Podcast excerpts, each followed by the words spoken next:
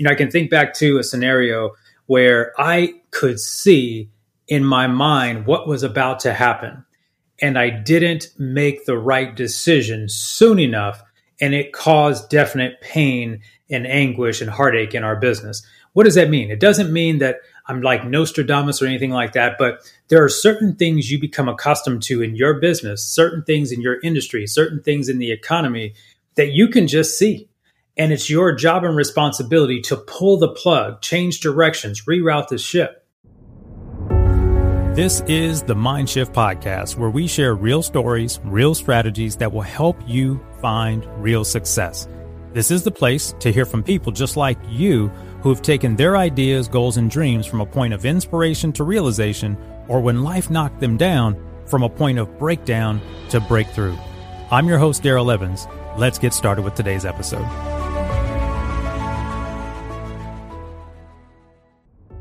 One of the things I've learned in my journey is to get the insights and distinctions from others who have gone before me in the similar journey that I'm on.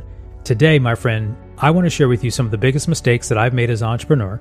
I want to share with you a couple of distinctions related to those mistakes that I think will help you on your journey to fast tracking your success and hopefully avoiding these mistakes. If this is your first time here, my name is Darrell Evans. I'm your host. And if this is your first time here, I'd invite you to hit the follow and subscribe button if you enjoy today's episode. Let's dive in. So, what are those top entrepreneurial mistakes that I've made in my career? There are a few, and I want to go through three or four of them with you right now. One of the first ones that comes to mind is not thinking big enough. When I started my entrepreneurial career, I'm not sure I believed in myself as much as I needed to back then. And I've had to work on that over the years. Some people say that they've been so confident from the beginning that they were going to succeed. Well, I'm not sure that that was ever my story. And I believe that I've had to constantly work on building up my confidence to continue to go to the next level. For some people, success means certain things. And depending on what your definition of success is, you can look back on this type of a comment or this type of what I would call mistake. But I say that not thinking big enough has held me back in a number of ways. But at the same time, some people say, well, Darrell, you've done all these things and you've built these businesses, you've worked with these companies, etc. What do you mean you don't think big enough? What I mean by that is this is that there were times when I just didn't believe in me enough to take certain actions, take certain risks, or really step out in faith in myself. And so I say that is mistake number one, really not believing big enough for what it was that I was chasing.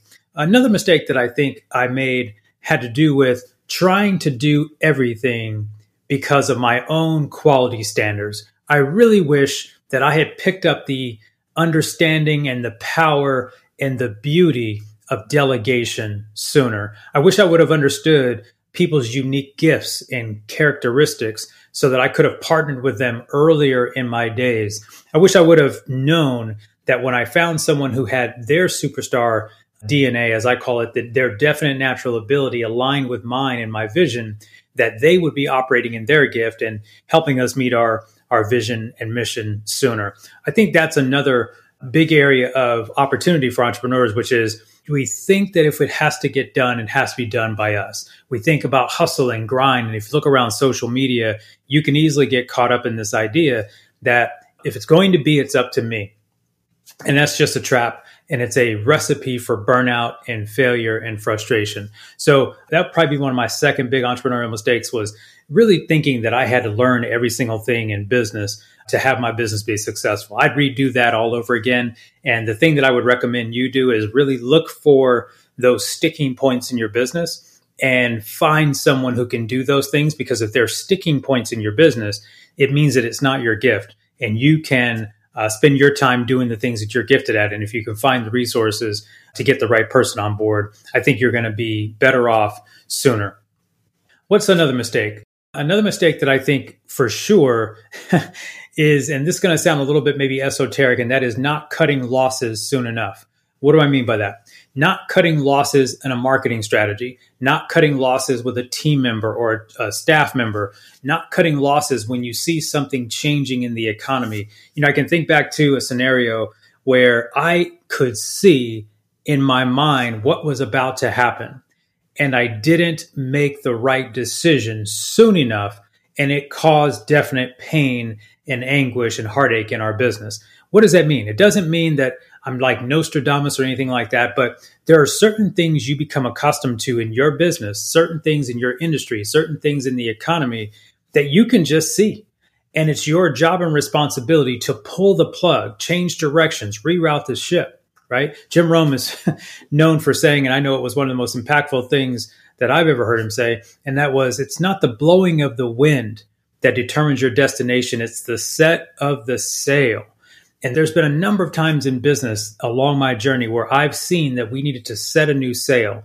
Now, in truth, you know, you may know you need to set a new sail and it's easier said than done as they say. Sometimes you have business partners and you have to get alignment with them. Sometimes you have stakeholders. Sometimes you have financing concerns and issues. But the point of it is is not cutting your losses quick enough can really tip your business over and cause you all sorts of problems. And i can think to a couple scenarios for sure in my business journey where that had been the case the last thing I want to talk about, I think, from mistakes. So we talked about trying to do everything yourself. We talked about uh, not thinking big enough. We talked about not cutting losses early enough, uh, which is really funny because in the paid media world where I live, a lot of times, I mean, we're quick to cut a bad ad that's not working. We're quick to cut an ad group in Google or an ad set in Facebook when it's not performing. We just quick to do it, but it's funny how we don't apply some of the same principles to the rest of our life. This last uh, big entrepreneurial mistake, I would say, is really not thinking about the effectiveness and making it a priority to put systems and processes in place in the early days of the business. Some people say, Darrell, well, shouldn't I worry about getting sales first and doing all these things first before I put in systems? The answer is definitely yes. But here's what I mean. If you go buy a McDonald's franchise, a Taco Bell franchise, any of those franchises, right? Just use fast food for an example. They come with all the systems and processes in the system that you're buying, in the franchise that you're buying. They have already figured it all out. For some reason in entrepreneurship, though, when we go out on our own, we're figuring it out from day one and we don't have the systems and processes in place. What do I mean? The sales systems, the marketing systems, the operational systems, what I like to call the how we do it here system. It doesn't have to be a franchise model where you've got 13 books and guides and all these things. No, but there needs to be at least a blueprint on a sheet of paper that says, here's how we sell, here's how we market, here's how we service our clients, here's how we do finances. You know, just the basics, right? You don't need much. I think back to 2002 or three when I was working with my coach and I built out my first system. It was our lead gen and sales system. And I think it had 68 steps when I first wrote it all out. Now, what it did was give me clarity that there were 68 steps in the process of our lead generation and sales model. And from that, I was able to step back and say, okay, of these 68, what do I have to do based on my unique gifts? And what could someone else do so that I'm not wrapped up in all 68 of those steps? And that was like, oh, duh. I mean, and it was the same way when I worked at Taco Bell all those years everybody had a role on the team. I didn't do everything. It's just funny how we leave corporate environments where we had the systems in place. We go start our own business. And it seems like I'm talking to entrepreneurs three, four, eight, ten years later who don't have any systems. They don't have any processes. They don't have any models and frameworks that they follow. So I'm going to leave it at that for today. Those are four big ones, right? So, number one, don't get caught up doing everything yourself. Now, that sounds like the last one as well. But when I say don't get caught up doing everything yourself, that is find talent in team members who have unique gifts early. Number two, cut losses.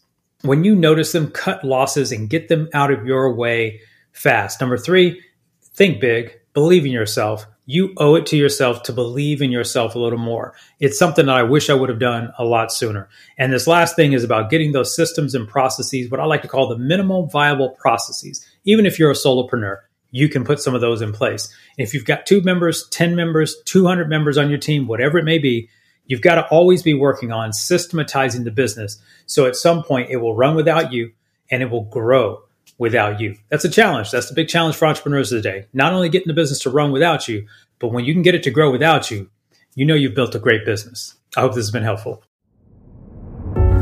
Hey, my friend, thanks again for listening to today's episode of the Mindshift Podcast. Listen, let's not have the conversation end here. Connect with me on social at Mr. Darrell Evans on almost all the platforms, with the exception of Facebook. My Facebook fan page is at Darrell Evans Fan. Until next week, remember you're just one shift away from the breakthrough you're looking for.